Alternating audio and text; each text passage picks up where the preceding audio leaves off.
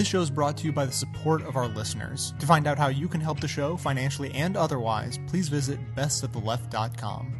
Now, welcome to the award winning Best of the Left podcast with clips today from The Rachel Maddow Show, Ring of Fire, The Onion Radio News, NPR, The Thom Hartmann Program, Counterspin, Le Show, and The Colbert Report, with a special bonus clip today for our iPhone app users from Green.tv. Frosty the coal man is a jolly, happy soul. He's abundant here in America, and he helps our economy roll.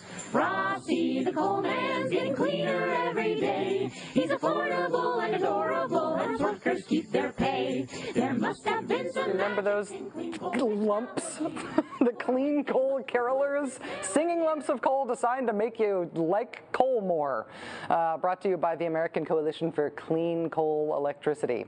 Uh, they may have been the first attempt to use popular children's entertainment to put a benign face on the so called clean coal industry, but they apparently were not the last. A startup coal gasification company based in my beloved Western Massachusetts has named itself after a Dr. Seuss character and they picked pretty much the least clean coal friendly character in the entire Dr. Seuss pantheon. They picked the Lorax. You know, I am the Lorax, I speak for the trees. He's the little dude who uh, warns the Onceler that it would be a bad thing to pillage the environment for short term profit. That character's name was the inspiration for a coal company, Lorax AG, a company that plans to buy coal and use what they call green coal technology, TM, uh, to transform it into ammonia, urea, sulfuric acid, and potentially hydrogen and synthetic natural gas. They want to sell some of those products to make fertilizer. That is the want to seem eco sensitive company that named themselves uh, after the Lorax. But you know, after a tip from our friends at Wonk Room, lawyers from Dr. Seuss started to fume. They sent off a cease and desist letter to Lorax AG saying, Stop what you do. When we called them for comment on having been burned, our producers' repeated attempts were all spurned. What to do, how to get a response, said the show. Then a clever producer said, I think I know. She looked at their website and got a surprise. It was suddenly down, so we had to surmise that the cease and desist letter had an effect. We're trying to confirm it, but we don't expect that Lorax AG will have too much to say, but if we hear more, we'll tell you, okay? And in case um, Dr. Seuss isn't on your bookshelf, here's the case for nature made by the great man himself. Plant a new truffula, treat it with care, give it clean water, and feed it fresh air. Grow a forest, protect it from the axes that hack. Then the Lorax and all his friends may come back. You know, remember that, that part where um, he lifts himself up by his pants and he flies through the hole in the smog? That's so, that's so cool.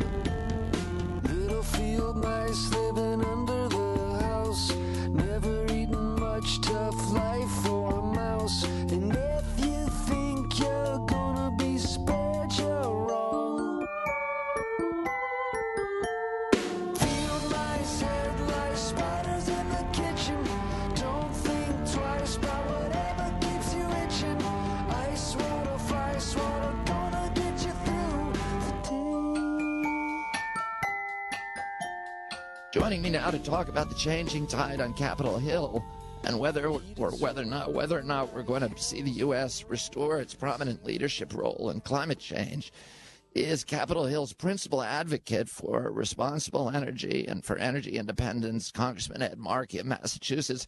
Congressman Markey, welcome to the show. Thank you. Thanks for having me back. So, what is the what's the status now? Are, are we likely to see a Waxman Markey bill actually pass into law? Uh, I think that the chances are increasing. I think that the decision made by the Environmental Protection Agency to rule that CO2 is a danger to the public health in our country, I think that the movement that's happening in China and India uh, as they begin to put their new positions on the table as uh, the world gathers in Copenhagen and the movement that's starting in the Senate, where uh, John Kerry and Lindsey Graham and Joe Lieberman are all working together to find a, a way of consolidating 60 votes that can pass is all pointing towards an increase in momentum uh, that I think is a very positive development. Last week, Senator Byrd wrote a, a, a kind of an earth-shaking editorial. I was in West Virginia this week, uh, and it's still reverberating around the state. Senator Byrd, who's been one of the primary advocates of coal and even mountaintop removal, um, wrote an editorial in the local newspapers that um, that must have pleased you very much. Well, you know, the op-ed written by Senator Byrd is probably, in a lot of ways, an even bigger development than the decision made by the EPA. Because what it is saying is that historic opponents of doing nothing are now trying to find a way uh, of working towards uh, putting together something that everyone can live with as we move forward to a new future in our relationship with all of these energy technologies. And so, yes, Senator Byrd's movement is absolutely historic and perhaps the big thing that has happened so far this year. You know, like any bill of this size and this complexity, trying to regulate uh, uh, new regulations, trying to pass new regulations for a very, very strong, powerful industry. Um, there are compromises that had to be made. There are more compromises that will be made, and many of those, some of those compromises have displeased people within the environmental community. Um, several billion dollars to coal sequester to carbon sequestration from coal plants Tell us why environmentalists need to support this legislation. It's very simple. Um, we did pass in 1970 the Clean Air Act. It was historic, but it did not finish the job. We also needed the Clean Air Act of 1978 and the Clean Air Act of 1990. And when the three of them had ultimately been passed, the problem of SO2, problem of smog. A lot of those problems were finally dealt with. And so I think that environmentalists should view this issue the same way. Once we put in place the fundamental structure to deal with this issue, if we're right, and we all know we are, then it's going to unleash a renewables revolution, an efficiency revolution, a technology revolution uh, that will telescope the time frame that it takes to solve the problem. And when we come back in five more years, we'll have even more supporters for the next version uh, of this uh, legislation uh, to move us even closer to ensuring that by 2050, children have to go to the history books to find out that we ever were debating an issue called global warming. So we know the original Constitution of our country wasn't perfect. The original Civil Rights Act back in the mid 60s was not perfect. The original Voting Rights Act was not perfect, but it created the framework that brought us to today. And that's what we're going to do with this legislation uh, by having President Obama sign it. I wanna have friends that I can trust that love me for the man I've become, not the man that I was. And I wanna have friends that let me be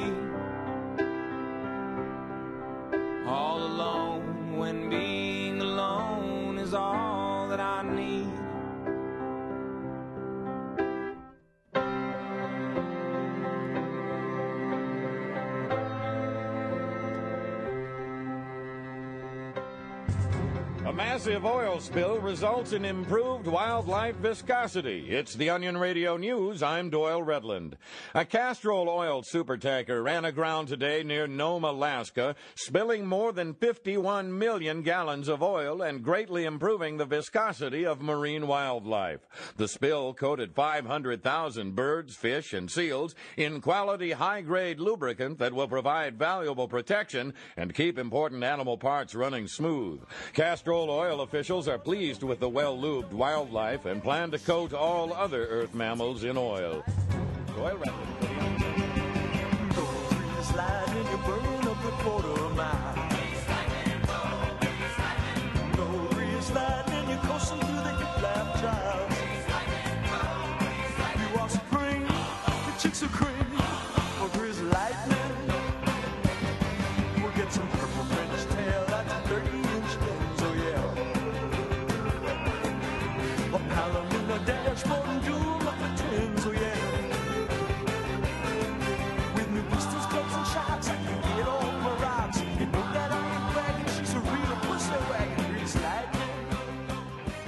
The centerpiece of legislation is to do something that we've been urging Congress to do for decades, which is to finally put a price on carbon and create a market so that that incentivizes producers of carbon to actually rationalize their behavior and to and to and to behave with greater efficiency and rewards them for doing so.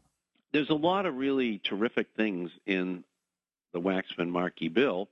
Uh, 15% of all of our electricity coming from renewables by 2020, a 50% improvement in the uh, energy efficiency in all new buildings constructed by 2016, a tough new appliance efficiency standards to reduce the amount of electricity they have to consume. But at the heart of the whole bill, as you point out, is this requirement that there has to be a 2% reduction in the amount of CO2 sent into the atmosphere every year for 40 years. And by having that as part of the bill, we, we, we're saying that every single company in America start to plan for emitting lower amounts of CO2 every single year. And as a result, that will open up to thousands of companies, entrepreneurs, technologists, venture capitalists, uh, the opportunity to bring their products to market that will help to solve that problem, create a couple of million new jobs in America, back out uh, the millions of barrels of oil from the Middle East, even as we're save, saving the planet in the bargain. Give us, uh, before you go, an assessment of President Obama's environmental record thus far and a prediction about what's going to happen at Copenhagen. Well, think of it like this we have a Bush administration where the head of the Environmental Protection Agency did not appear for six consecutive years uh, before the committee that I serve on, the Energy and Environment Committee, uh, the most successful witness protection program in the history of our country. Uh, now we have Lisa Jackson uh, at EPA, uh, Steven Chu, a Nobel Prize winner at the Department of Energy, Carol Browner, uh, Secretary Salazar, an all-star cast of people in all of these agencies. We have a president who is going to go to Copenhagen next week and give a speech about how committed he is to solving the global problem that has been created by the industrialized world, mostly by Europe and uh, the United States, uh, and putting together a plan that will begin to reduce uh, the threat to the planet. So I can't give him higher grades. It's taking a lot of political courage and capital to uh, step up to do this and he's created the conditions where Waxman Markey can pass the House, and now uh, in the Senate we have a real chance of being uh, successful uh, as well. Uh, I, I, had I had breakfast this morning with uh, Secretary Hillary Clinton, along with um, Speaker Pelosi, uh, Todd Stern, our chief negotiator, who's leaving for China, leaving for Copenhagen today, John Kerry, Lindsey Graham, Joe Lieberman, and we talked about uh, the strategy for a successful outcome, not only in Copenhagen, but in the United States Senate and ultimately in putting a, a bill on the president's desk. So all of this is part of a new environment that we're living in that uh, really will, if we're successful, make him the most important environmental president in our country's history. A final question. I did a blog last week on the new commitment China to green technologies. China has committed $7 trillion over the next five years to green technologies and taking little the lead on these technologies. They're going to spend more money on green technologies than they're spending on their military. This is something that is encouraging to people around the world, but it's also something that is having damaging implications to the budding green technology industry in this country. Is that something, is that competition something that worries you at all? Well, you know, when your um, when your uncle was president and I was a sophomore in high school, one of the most memorable moments was Adlai Stevenson at the United Nations for President Kennedy, holding up a photograph of Soviet missiles that were being constructed in Cuba and aimed at the United States. I was over in China back over the Memorial Day break for eight days, meeting with President Hu and Premier Wen with Speaker Pelosi. Well, we went out to an electric car factory, which they have, but then we rode by and we saw this huge wind uh, turbine and blade factory So we stopped and we got out. There they were, hundreds of them in the in the uh, store area, storage area outside. And I took a picture of it because it reminded me, like those Soviet missiles aimed at the United States, of uh, that these were the latter day equivalent aimed at our American economy. That the Chinese have targeted this sector to be the global uh, leader. And so, as you're raising this question, it really is a it really is whether or not we want made by OPEC to be replaced by made in China, and that uh, the made in the United States never did become part of the equation. Uh, a competition between the United States and China on clean energy technologies is a much better thing for our planet than a competition between the U.S. and USSR over who can build the most ICBMs. But we're now, I think, in a situation where we should not be afraid of them, but we should respect them. They have a plan.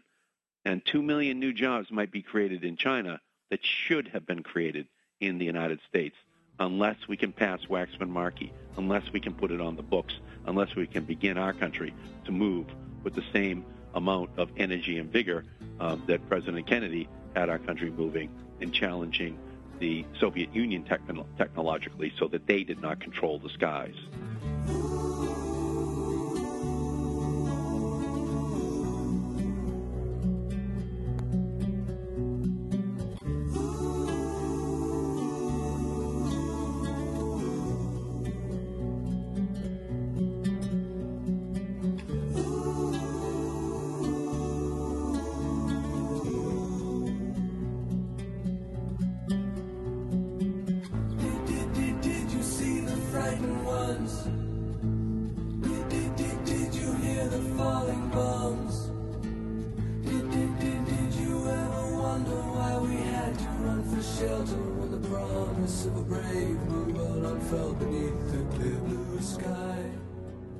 Everybody likes a good discount. And if you were brave enough to go to the mall the past week or so, you probably saw a lot of people enjoying the post Christmas sales, stuffing their shopping bags full, trying to get as much for their dollars as possible. But if the stuff in question had been free, our favorite behavioral economist Dan Ariely says there may have been a different story. Dan, it's good to have you back. It's a pleasure always. So, uh, in my book, cheaper prices are good. Yes, is that what you're learning here? In general, yes, but there's some interesting exception, and the most interesting one is the price of free. Imagine that one of your coworkers come to the office with home baked cookies, and she's offering you the cookies for a very cheap price. Let's say five cents per cookie. Okay. And she has a hundred cookies on the tray, and there are twenty people in the office. How many cookies will you take? I'd probably take like five. I'd give her a quarter and take five cookies. Okay, but what would happen if it was free? Uh, well, now see, I'm torn here because I would either take a lot and, and be a real piggy, or I would take maybe one or two because I wouldn't want to be a glutton. That's right. So let's assume that you will not uh, feel like All right, being a okay, pig. In fact, you can actually imagine how if she offered you the cookies for five cents a piece, you would feel perfectly fine to take the whole batch. But if she charged you nothing, you would not feel that you could take as much as you really want. Is this about the value we put on it, or is it about us internally? It's about the fact that when something is free, all of a sudden different norms get applied to the situation and you start thinking about other people. So, you know, you have lots of other coworkers in the office, and if you took all the cookies to yourself, uh, nobody else would have any cookie. What's interesting is that when the price is a positive price, like five cents, you don't actually think about the welfare of other people. You bet, because I've paid my nickel, and, and by gosh, I'm going to take as many cookies as I want, right? But you know, this is a good deal, and you have lots of other people in the office that you like and care about. Why don't you think about their welfare? Don't you want them to be happy as well? Yeah, I suppose. But, you know, if the cookies are good, then, But the cookies are also good when they're free. Yeah. So what is interesting is that when something is free, you all of a sudden think about the welfare of others. But when it costs something, it's just you and your cost benefit analysis. Uh, all right, so so take it away from my cookies and, and me looking out for the welfare of the office and, and apply it to real life then. Well, I mean, cookies are real life, but uh, this actually, this this thought, this general idea, I think also has an applications for the carbon trade idea. Carbon trade, as in global warming, we're going from cookies to global warming? yeah, I mean, obviously, right? What what Okay, other right, connections would you make? Sure. So think about it. Pollution carbon trade or recycling or whatever it is, is in the public goods domain. We think about our kids, the next generation, kind of the welfare of the world. But if it starts mm-hmm. costing us money, now we start to apply different norms and different rules. Now I don't think about the welfare of others. It's just about what is it worth for me to pollute and not to pollute. I, I'm actually worried that when we move from a system that we care about our pollution and CO2 emissions and so on because of the welfare or generally of the world, we're going to apply a certain norm. If they charge us a lot of money, then of course we would be very careful and we might uh, try to reduce dramatically pollution. But if they don't charge us that much, it could actually end up backfiring. Right. So you're worried that, that the politicians won't be able to agree on a higher price of carbon, so it'll be something uh, so small as to be meaningless and, and maybe even harmful. That's right. If- we started charging a lot of money for it, we will really dramatically change the economy, and I don't think we understand how this will work. And at a low level, I think that rather than getting us to care more, it will actually end up getting us to care less. Only on Marketplace, chocolate chip cookies to global warming. Dan Ariely teaches behavioral economics at Duke University. His book is called Predictably Irrational. Dan, thanks a lot. My pleasure.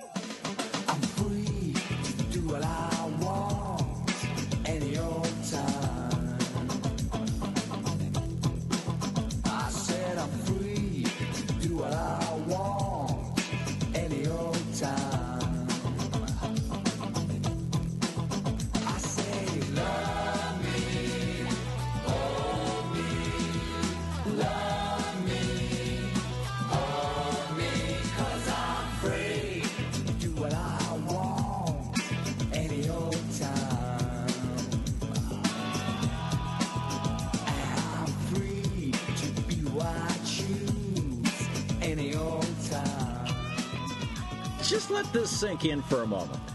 Jimmy Carter, we had the we had this uh, in the early '70s. Louise and I were living in Detroit in '73, I think it was '72 or '73, and I, you know, I remember this well. Louise was was uh, pregnant with our first child. We had just been married for a year.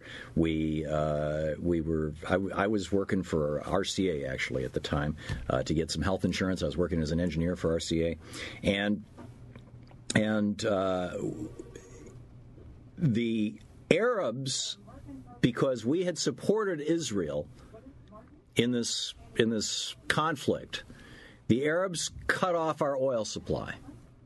And here we were living in Detroit, which was actually at that time a pretty vibrant town. The auto industry was still going really well. And the, you know, 72, 73, the trade policies that came along with Reagan and then, and then particularly Bill Clinton had not kicked in yet. And so unemployment wasn't all that high. It, was, it wasn't a bad place to live, actually. And we were actually living out in one of the suburbs. We were living in Westland, and, uh, and which is near Livonia. And in any case, I remember when they shut off the oil. This is during the Nixon administration. They shut off the oil. The Arabs shut off the oil, and Nixon went to odd even rationing. You could only buy gas on, on Monday, Wednesday, and Friday if your car license plate ended in an odd number, and Tuesday, Thursday, Saturday, and Sunday if it was even or something like. And and and the lines to buy gas were in some cases a mile long. In Detroit, there were there were a couple of people who shot other people about cut because they cut in line. I remember the stores in that uh, around us, the supermarkets going empty. I mean, literally going in two three days after the, because the uh, as I recall, the Teamsters went on strike, or some of the truckers anyhow went on strike because of the the, the or maybe they just didn't have the gas. Again, it's been a lot of years, and I don't remember all the details, and I haven't read up on this in the intervening years. I just lived it, but. I remember walking into a supermarket and seeing that at least three quarters of the shelves were completely empty because people were hoarding. People were panic buying. You know, they were they were they were getting everything they could. We thought that the oil was gone. So Nixon leaves, Ford leaves, Jimmy Carter comes in, and Jimmy Carter says, "You know, that was a real mess. We're not going to let that happen again. We're going to declare independence from those Arabs who are able to cut off our oil supply." And I want you to just let this sink in for a moment. This quote, this is absolutely factually accurate. Statistics from the U.S. Department of Energy. As cited by Amory Lovins of the Rocky Mountain Institute at a, at a speech he gave at one of the TED conferences in 1977 through 85. That's from the middle of the Carter administration until the middle of the Reagan administration, as Reagan really started picking up speed on doing away with Carter's energy efficiency programs. This was the period of time when you'll find houses all over America that are built that are passive solar and highly energy efficient and whatnot. You know, the, the big the big lie that is told by big oil, big coal, and all the you know, all the big carbon industries is you know if we cut back on our oil imports, if we cut back on oil, the economy will go in the tank. That's the fear. From 1977 to 1985, the economy grew 27 percent. Oil use fell by 17 percent. Oil imports fell by 50%. And oil imports from the Persian Gulf fell by 87% and would have been gone, that's zero, if we had kept that up for one more year.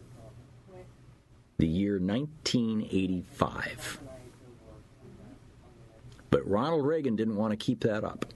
Ronald Reagan didn't want our kids to go to college for free. Ronald Reagan didn't want people to get food stamps or be on welfare. Ronald Reagan didn't want social he want he doubled the social security tax. He wanted to make it very hard on average working people. Ronald Reagan didn't want people unionized. Ronald Reagan the Reagan revolution truly transformed America. And one of one one of the biggest pieces of that transformation was that it made us dependent upon Middle East oil. So much so that we're importing now more than half of our oil, and we're importing a good chunk of it from the Middle East. And that part that we're not importing from the Middle East because oil is so fungible might as well be. Because if we imported from Mexico or Venezuela, if they were to cut us off, we just you know get more from Saudi Arabia or vice versa. We could we could have I mean Jimmy Carter had this plan that we would have 20% of the nation's electricity from solar energy by the year 2000. That was 10 years ago. And we would have hit it. In fact, we would have hit it long before 2000 because he was basing all of those projections on technology that existed in 1977. And it started exploding that technology, improving, getting more and more efficient. And so what happened? We became more dependent upon oil because of the Reagan policies. And so we started spending more and more time in the Middle East where all the oil was under the George Herbert Walker Bush policies. And we increased our dependence throughout the Clinton administration. We did nothing during the Clinton administration. And which which and and there was money to be made by that time. I mean, there were big bucks to be made in oil. And so when two oil executives George W. Bush and Dick Cheney became president and vice president, first thing they did, the first meeting that they had, first cabinet meeting, according to uh, according to their their their secretary of the what was it the uh, secretary of commerce as the at the time as I recall. So the first cabinet meeting, the discussion was how do we invade Iraq? That was in January. In March, Dick Cheney's having a secret meeting in the White House where he's carving up the oil fields of Iraq and deciding which corporations he's going to sell the oil to. In December, drinking horchata, look down your glasses at that aranciata. You can now support this podcast as easily as by shopping online. The next time you need to make a purchase of just about anything, simply visit bestoftheleft.com and use our amazon.com search box to find what you're looking for. The search box is located right on the side of the website. You can't miss it. When you make your purchase, we get a little commission. It's just another effortless, completely free way for you to help keep the show going strong. Thanks for your support.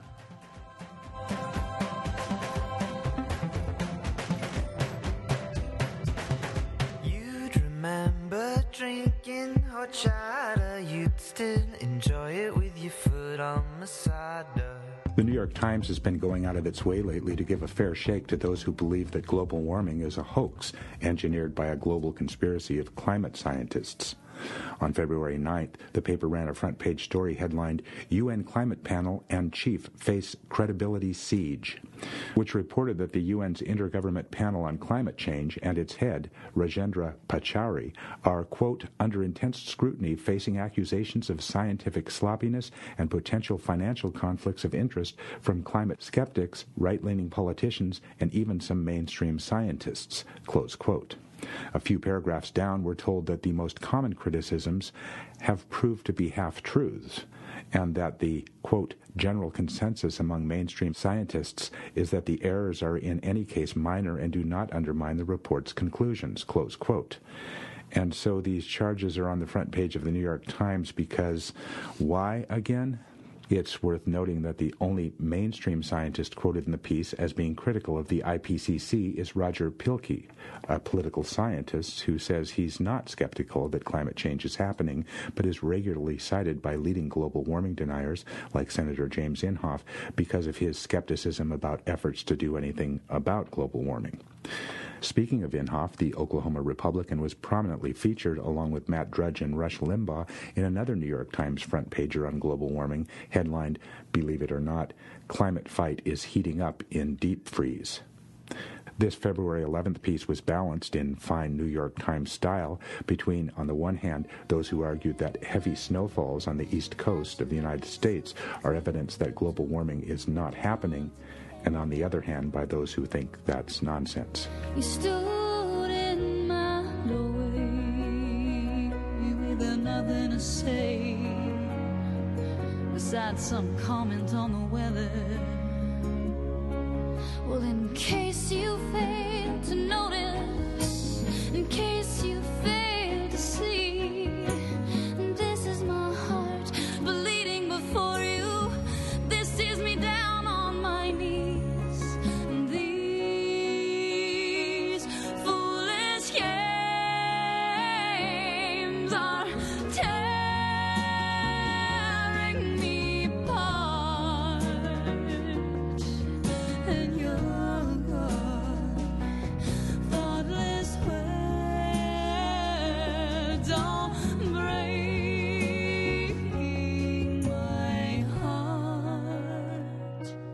report says Arctic climate change is happening faster than anyone anticipated and may be soon, soon be forcing more rapid warming on the rest of the planet.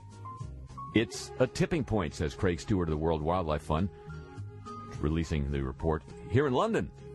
Hey, Craig. The report is an attempt to update the work of scientists involved in 2007's Intergovernmental Panel on Climate Change as world leaders gather in Copenhagen in December to discuss how to deal with the issue. Yeah, I'm looking forward to that.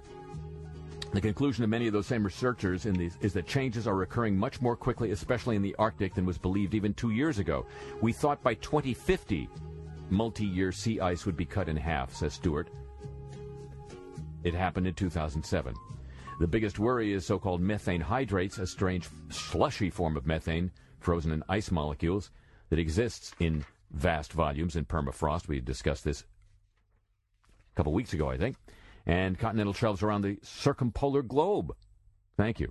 Cold and high pressure have so far kept that methane out of the atmosphere, but underground methane has recently been observed bubbling up in Arctic Russia. Those Russians, those damn Russians, they can't even keep their methane under control. There's so much methane under the permafrost and under ocean floor sediments that the carbon in that methane is the equivalent of all the coal, oil, and gas combined worldwide. If that methane gets released, that will become the single greatest driver of, of climate change anywhere in the world. Sea levels are also being increasingly affected by cli- Arctic climate change, as we've discussed on this broadcast in this award winning segment. And from mid July to early August 2006, a heat wave swept through the southwestern United States. Temperature records were broken at many locations, and unusually high humidity levels for this typically arid region led to the deaths of more than 600 people, 25,000 cattle, and 70,000 poultry in California alone. I guess it proves it's better to be cattle than poultry. An analysis of this extreme ep- episode carried out by researchers at Scripps Oceanography in San Diego put this heat wave in the context of six decades of observed heat waves. Their results suggest that such regional extremes are becoming more and more likely as climate change trends continue. The team, led by climate scientist Alexander Gershunov, examined meteorological conditions that lead to this and other recorded heat waves. They found that heat waves in the region often fall into one of two types the typical daytime events, dry daytime heat and rejuvenating nighttime cooling, or the less typical nighttime heat waves, high humidity and hot, muggy days and nights. Since the early 90s, nighttime heat wave events in California, historically less common, have become more prevalent and increasing in both in, in, in frequency and intensity. The pinnacle occurring in 17-day period during July of 2006. Ugh. Water vapor is the main greenhouse gas during the night in humid environments. Air doesn't cool nearly as much as it does in dry conditions. Elevated humidity also causes heat waves to last longer. yeah, tell it to the New Orleanians. Hotter nights precondition hotter days, and the cycle feeds on itself until the winds change. The uh, study appeared in the online edition of the American Meteorological Society's Journal of Climate. I didn't get my copy. The kid threw it in the in the uh, water. Tropical lizards detect the effects of global warming in a climate where the smallest change makes a big difference, according to herpetologist Laurie Vitt and George Lynn Cross at the University of Oklahoma's Sam Noble Museum of Natural History. Climate change caused by global warming threatens the very existence of these and other tropical species. According to Vitt, he has studied the ecology of lizards and rainforests around the world and for the past 20 years as part of a biodiversity project in the Amazon. He's investigated the effects of global warming on tropical lizards. We depend on these tropical lizards and other species and plant uh, uh, of animals and plants for food, materials, and pharmaceuticals, but we're losing these species as a result. Tropical species are affected more by the very narrow temperature range of their typically warm climate than are ectotherms. Thank you. Living where the temperatures fluctuate in greater degrees. Even the smallest change in the tropics makes a difference to the tropical species most susceptible. That's right. You got small change, goes farther in the tropics. Climatic shifts are part of our natural history, but years of research indicate global warming has increased the rate at which climate change is taking place, says Vitt. And this is the one that maybe might want to might want to provoke some thought somewhere along the way, just before we uh, make a move. A report from the highly respected Institute of Mechanical Engineers in the United Kingdom says that without geoengineering, that is to say, humans mucking about trying to fix this thing, you know, in technical ways, it will be impossible to combat climate change. It proposes three geoengineering ideas, including a forest of artificial trees to help soak up the world's carbon emissions. The report has a 100 year roadmap to decarbonize the global economy. Well, the roadmap idea worked so well in the Middle East. Why not? The report defines two types of geoengineering. The first category aims to cool the planet by reflecting some of the sunlight away. The second involves the removal and storage of carbon dioxide from the atmosphere. Team studied hundreds of different options, but put forward just three as being practical and feasible using current technology. Artificial trees are already in the prototype stage, don't tell the artificial squirrels. And are advanced in their design in terms of their automation and in the components that would be used. According to the report, they could, within a relatively short duration, be moved forward into mass production and deployment. The trees would work on the principle of capturing carbon dioxide from the air through a filter. It would then be removed from the filter and stored.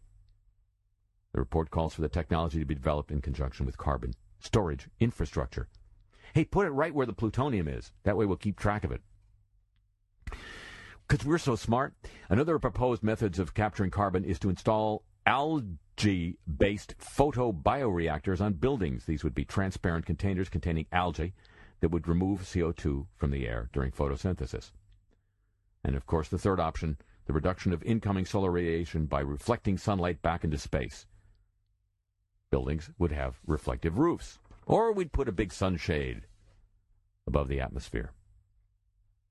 Launching the report, though, the authors say geoengineering should not be viewed as the silver bullet that could combat climate change and isolation, but rather as a plutonium bullet. No, they don't say that.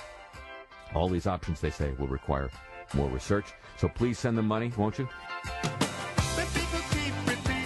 Hi, everyone. I know you know by now that the members are absolutely the lifeblood of this show. In return for their support, I've been able to increase the schedule to 10 episodes per month. And this means that the members now are only paying 50 cents per episode to keep the show going. Now, if everyone within the sound of my voice sent in just 25 cents a month, that would be enough. But in reality, we all know that's not going to happen. So just know that when you sign up for a membership at just five bucks a month, you're actually supporting the show for yourself and 20 other people who maybe can't afford to pay. So in return, you actually have my gratitude and the gratitude of all of those who benefit from the service this show provides. For details on membership, please visit the membership tab at bestoftheleft.com. Thanks so much for your support.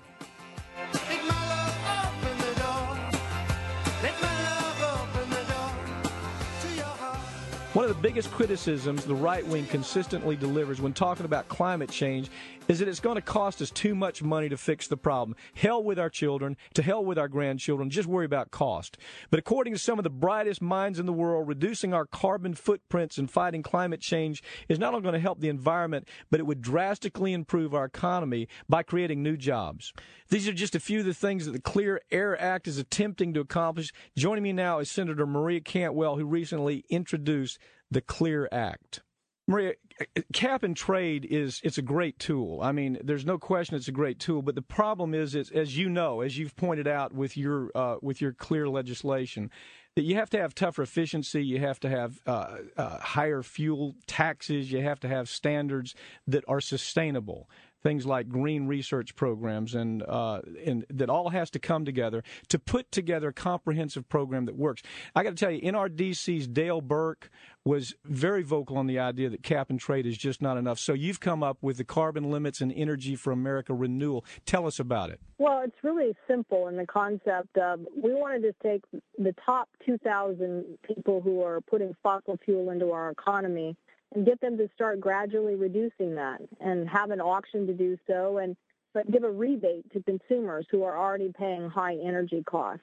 Have you concluded that cap and trade just isn't enough? In other words, eh, you know, you had all of the progressives that, you know, were trying to embrace cap and trade and they started taking a look at it and saying that it's really not sustainable. Are you of that opinion? Well, I think the issue is I'm not for the big trading platforms that we've had. We've had such volatility in these other markets, some in energy, but in housing and everything else, created by futures.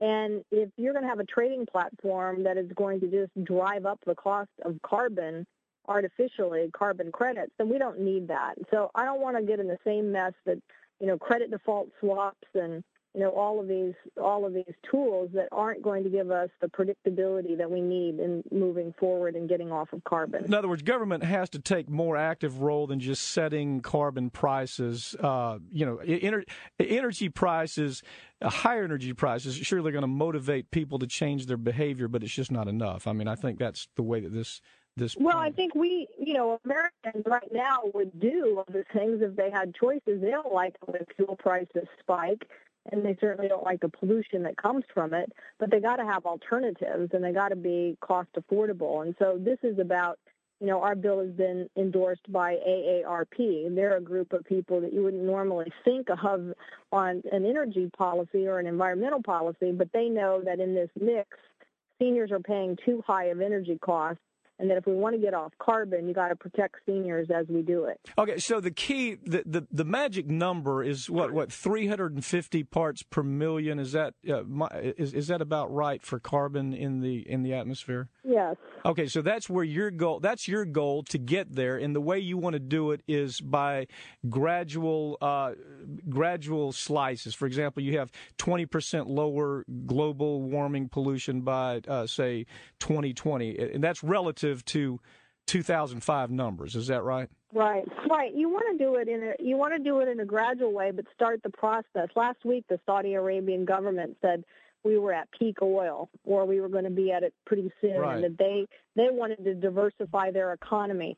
And if the Saudi Arabian government is saying they want to diversify their economy off of fossil fuel, by gosh, we ought to be able to diversify our economy Yeah. and move ahead knowing that higher fuel prices in the future are just going to be a roller coaster for the uh, U.S. economy. It's not.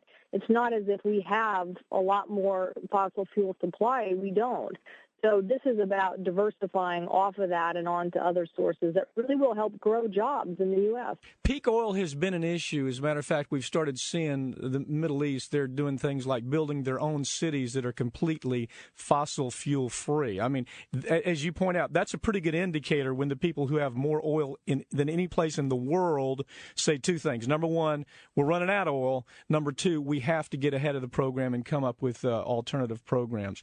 So, so isn't this also part of an industry? I mean, isn't this something that we ought to look at? Uh, you know, you had Van Jones out of California that's been talking about the idea of green jobs forever, and and is isn't it time that uh, I, have looked at your your legislation? I don't see a part in there. Maybe I'm just missing it that really emphasizes the need to expand kind of that green economy.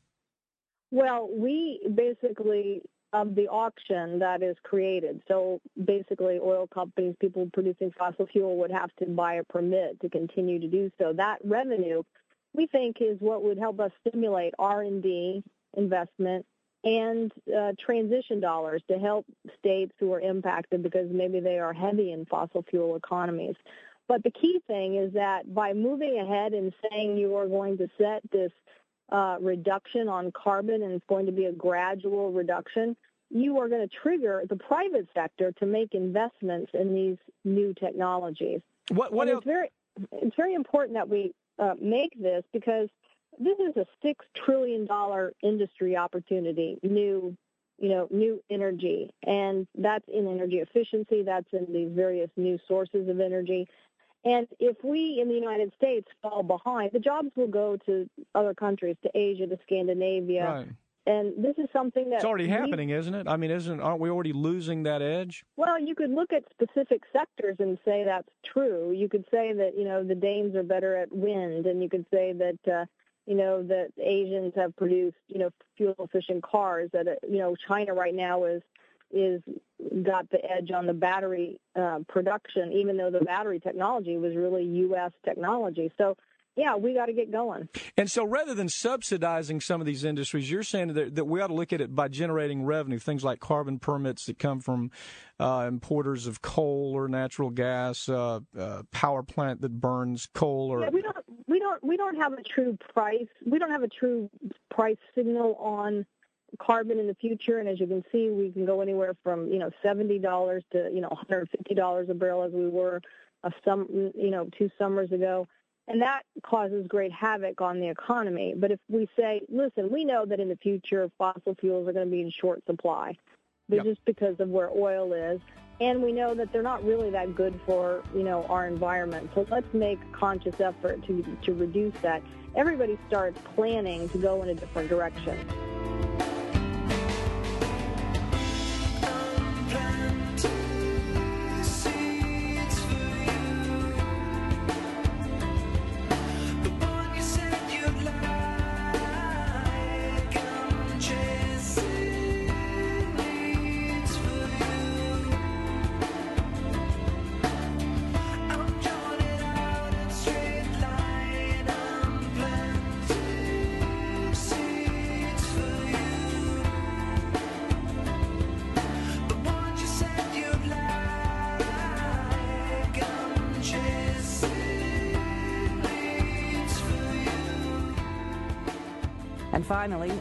Many times does nuclear power get to have a comeback? At least one more, the Washington Post Anthony Faiola reported November 24th under the headline Nuclear Power Regains Support. The greening of nuclear power story is a perennial favorite for the corporate press, and this one has all the hallmarks, including the subheads Tool Against Climate Change and Even Green Groups see it as part of the answer. Because no example of the genre would be complete without the environmentalist turned nuclear lobbyist whose financial ties to the nuclear industry go politely unmentioned. In this case, it's Stephen Tindale, described by the Post as the former head of Greenpeace's British office, and not described as former head of communications and public affairs for npower Renewables, a subsidiary of the energy company RWE, whose website declares that building new nuclear power stations is a key part of our commitment to meet the UK's energy needs. So, aside from people who have been paid by the nuclear power industry, who are the green groups that the subhead promises see nuclear power as part of the answer? The article cites two groups who support the climate change bill currently before Congress, which includes nuclear subsidies, the Sierra Club and the Environmental Defense Fund. But both groups are still opposed to nuclear power. The Sierra Club's official position is still the one it passed in 1974, declaring opposition to the licensing, construction, and operation of new nuclear reactors utilizing the fission process until safety, waste, and proliferation issues are addressed. On climate change in particular, they've stated that virtually every other form of power is cheaper and less risky. The EDF similarly declares officially that they do not support the expansion of nuclear generating capacity unless serious questions are resolved. So it doesn't sound like either group actually views nuclear power as part of the answer. We can comfortably say that reporting like the Post's, that glosses over critical information in its search for the corporate friendliest solution to any environmental issue, is part of the problem. I set out running, but I take my time. A friend of the devil is a friend of mine. If I get home before daylight, just might get some sleep tonight.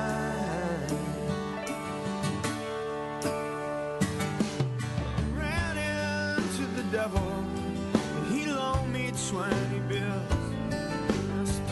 night in Utah in a cave up in the hills. Out running, but I take my time. A friend of the devil is a friend of mine. If I get home before daylight, just might get some sleep tonight. If a diamond is a girl's best friend, then coal is its hotter younger sister. In the early days of coal mining, it was dirty, dangerous work, as seen in this sad footage.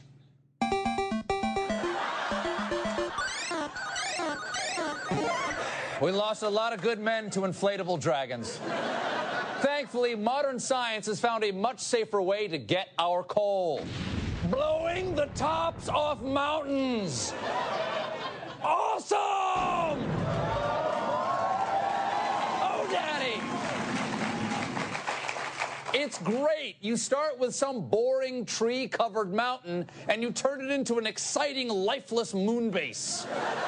Plus, it is the most efficient way to get to the coal inside. That's why when I go to the dentist, I have him remove my teeth through the top of my head. Now, unfortunately, not everyone out there gets it, like the EPA. In September, they put 79 mountain removal projects on hold. Who made the EPA the protector of the environment? well, good news, nation. This month, the EPA reversed their position and awarded a permit for a 600 acre mine in West Virginia to the Patriot Coal Corporation. You know it's patriotic coal because they're using their bombs bursting in air to turn those purple mountain majesties into amber waves of gray. of course, this decision doesn't please everybody out there. Like the scientists who just published the most comprehensive study ever on mountaintop mining in the journal Science. They claim that waste material gets dumped into the surrounding valleys and streams, obliterating the ecosystem, and that the science is so overwhelming that the only conclusion that one can reach is that mountaintop mining needs to be stopped. Excuse me, but I say mountaintop mining is a proud American tradition. Did you know that on Mount Rushmore, Lincoln used to have a stovepipe hat? but they lopped it off to get to his sweet brain coal. True story. It's a true story. Besides, how else is America supposed to get our coal? We currently get 10% of it from mountaintop removal. And experts say enforcing the rules to minimize dumping all that waste into the streams could add one or two dollars per ton to the cost of coal. One or two dollars? Folks, my show burns three tons of coal per night. That's why I offer shoveling internships. Faster, Jay! You want that college credit or not? Besides, most of the stream poisoning happens in Appalachia. And the only people it affects are the one remaining group that everybody still feels comfortable making fun of hillbillies.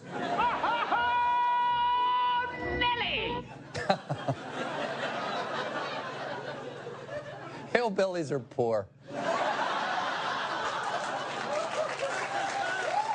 Though, though, if we keep taking away the mountains, we're going to have to start calling them just billies. If you ask me, the woman who led this study, Dr. Margaret Palmer of the University of Maryland, is making a mountain out of a molehill that I'm about to blow the top off of. Please welcome Dr. Margaret Palmer. Dr. Palmer, thank you so much for joining me. Doctor, come on. You're all anti mountaintop removal, but let's face facts. These mountains will grow back. Actually, these mountains are 300 million years old. And even if the mountains grow They'll back, grow back in another 300 million years. guess what? While those mountains are growing back, Mhm. we've got all sorts of toxic chemicals that are going into the streams. Like what? Like what? Like toxic chemicals in what streams? What's going in there? All sorts of things like selenium, like Uh-huh. manganese. Yep. These things not you know only how much you pay for mineral supplements like manganese and selenium? We're giving them to these people for free. So you say the streams are poison. Let me tell you, you don't want to be drinking water from these streams. Fish sometimes have two eyes on one side of the head, It's have called a flounder. deformed spines. flounder. I haven't seen too many flounders in the streams of West Virginia. A mountain flounder. Well, then why don't we just take big Brita filters and put them at the mouth of that stream? Well, it Have you even thought about that? It is interesting to ask why the water's not cleaned up, but one thing is that, you know, you can do this in a way that doesn't blow up mountains. They're more efficient. Well, not necessarily efficient in terms of making money. So you don't think we should be taking off the top of mountains? You think there's a better way? I think there's a better way. Do you want to take off the bottom of mountains? in, you realize that's dangerous. That's dangerous. and in fact, if you do it some of the more traditional ways, more miners will be employed who are incredibly important to the United States. Coal is important to the United States right now until we Absolutely. It is our alternative energy. Clean coal. Right? Until we get We've get got a lot of coal. We're the Saudi Arabia of coal.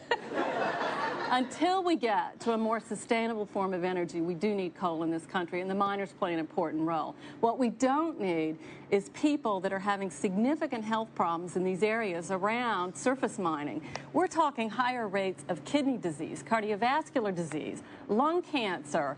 In fact, if you look at the mortality rate in regions of the Appalachians, mortality goes up as a function of the amount of mining that goes on in the county. So you say and the it's people not who are in that area, you s- miners, it's children and women. Okay. Oh, you're going to play the children and women card. Fine.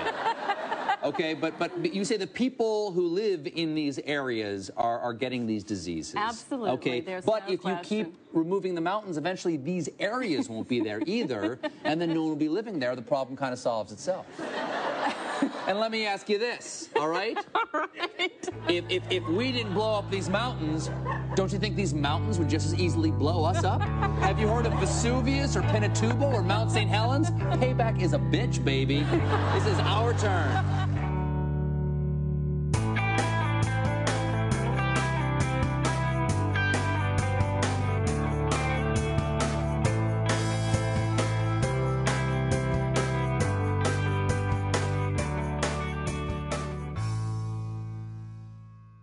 Thanks for listening, everyone. So, as you have likely noticed by now, I don't do a whole lot of talking about politics at the end of the show. I just kind of let the clips do my talking for me. You know, it's not like I don't generally have things to say about politics, but when it comes to the show, I just don't have a whole lot to add usually.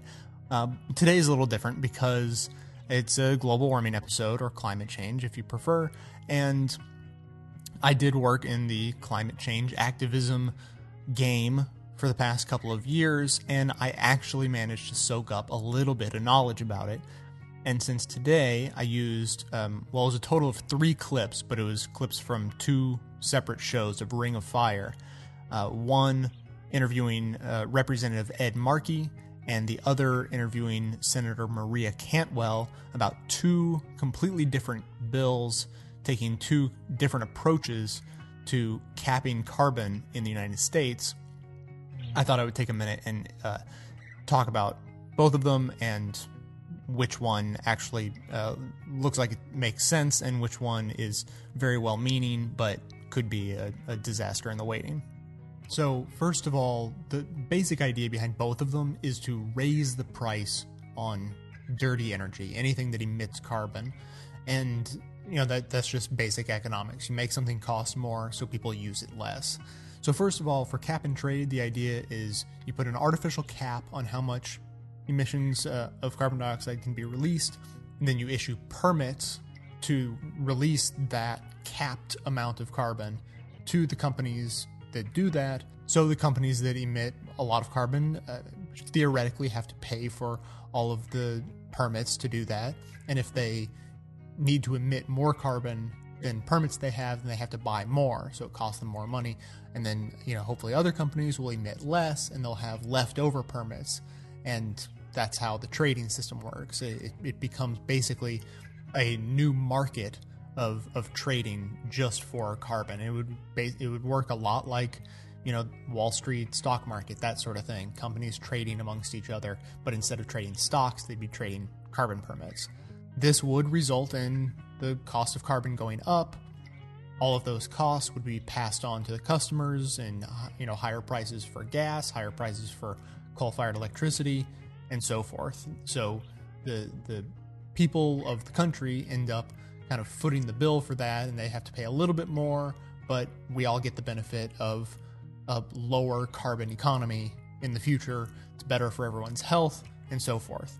So now, quickly, the alternative is the idea of cap and dividend. So you start out the same, you want to raise the price, you put a cap on the emissions, but instead of companies being able to trade the permits amongst each other, they just have to pay in to the government, this you know, federal government, and the government turns around and pays out dividends to every person in America with a social security number. That's the idea of how it would work. So the results end up being the same. Carbon prices go up, everyone's gas prices go up, everyone's energy costs go up, but at the same time, you're receiving dividend checks to offset those rate increases.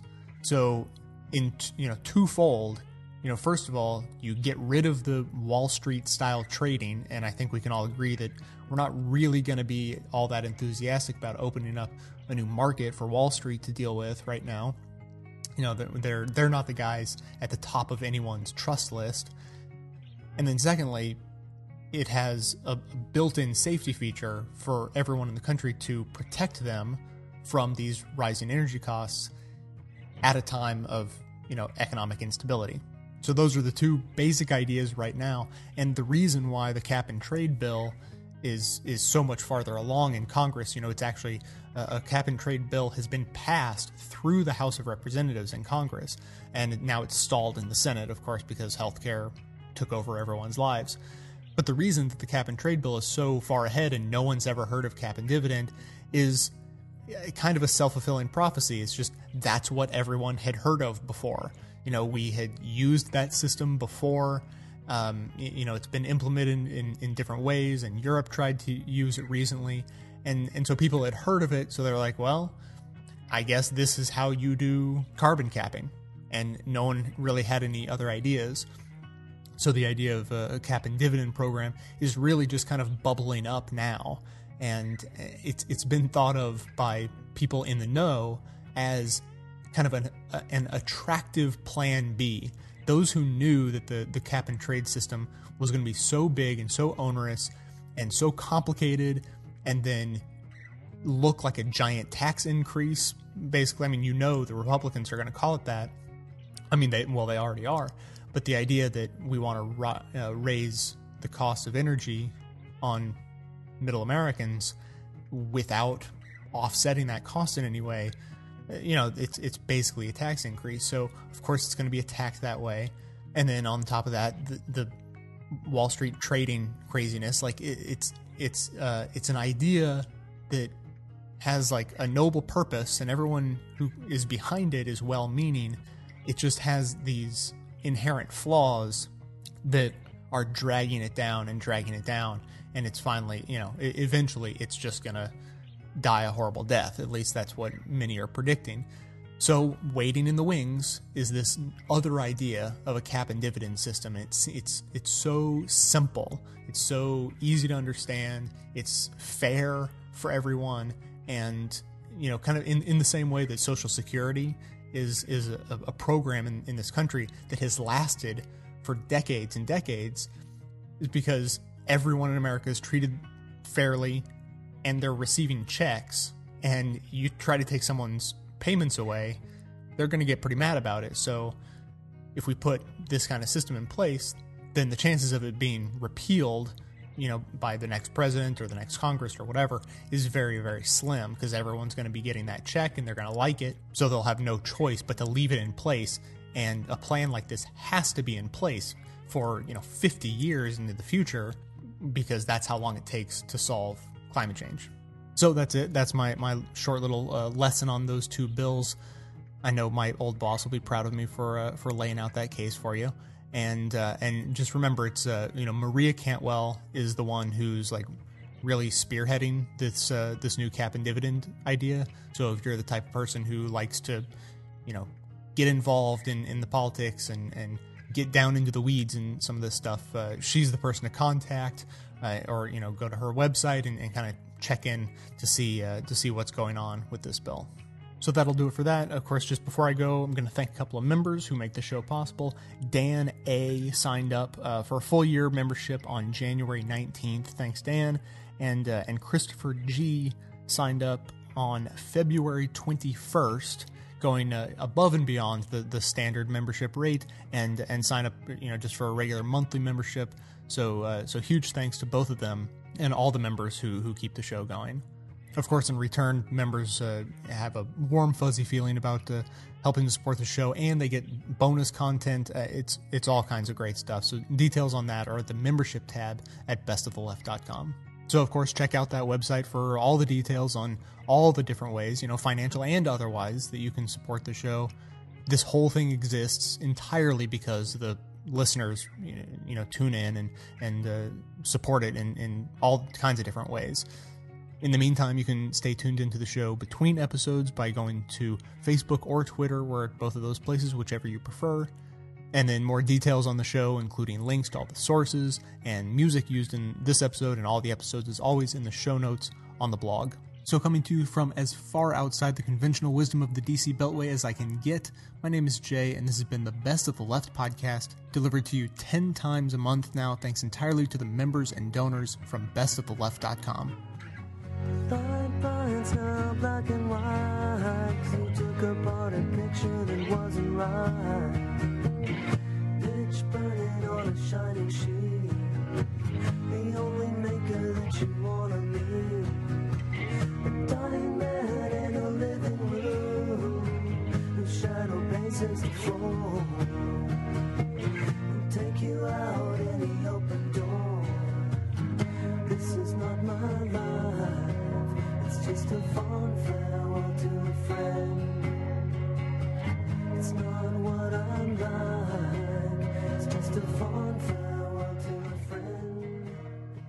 Hi, my name is Mike. Could I have your ears for a real short rant? This message is totally unsolicited. In fact, the only way you could be hearing my message right now is because Jay heard this very same recording and gave me a little space. So, thanks, Jay. Hey, talk about penny pinching in this economy. I've whittled down a normal middle class existence to my current bare bones income, and I do it on early Social Security retirement. That's 25% less than regular Social Security. $5 is a lot of money to me, but I consider it important enough to give those dollars to Jay every month to further his great program, the twice weekly Best of the Left podcast. So if you could possibly squeeze a subscription into your budget, do it. Hey, if I can come up with a fiver every month, I think most people can. And if you can't, keep listening, do those free things that Jay asks you to do, and then subscribe when you can. Thanks.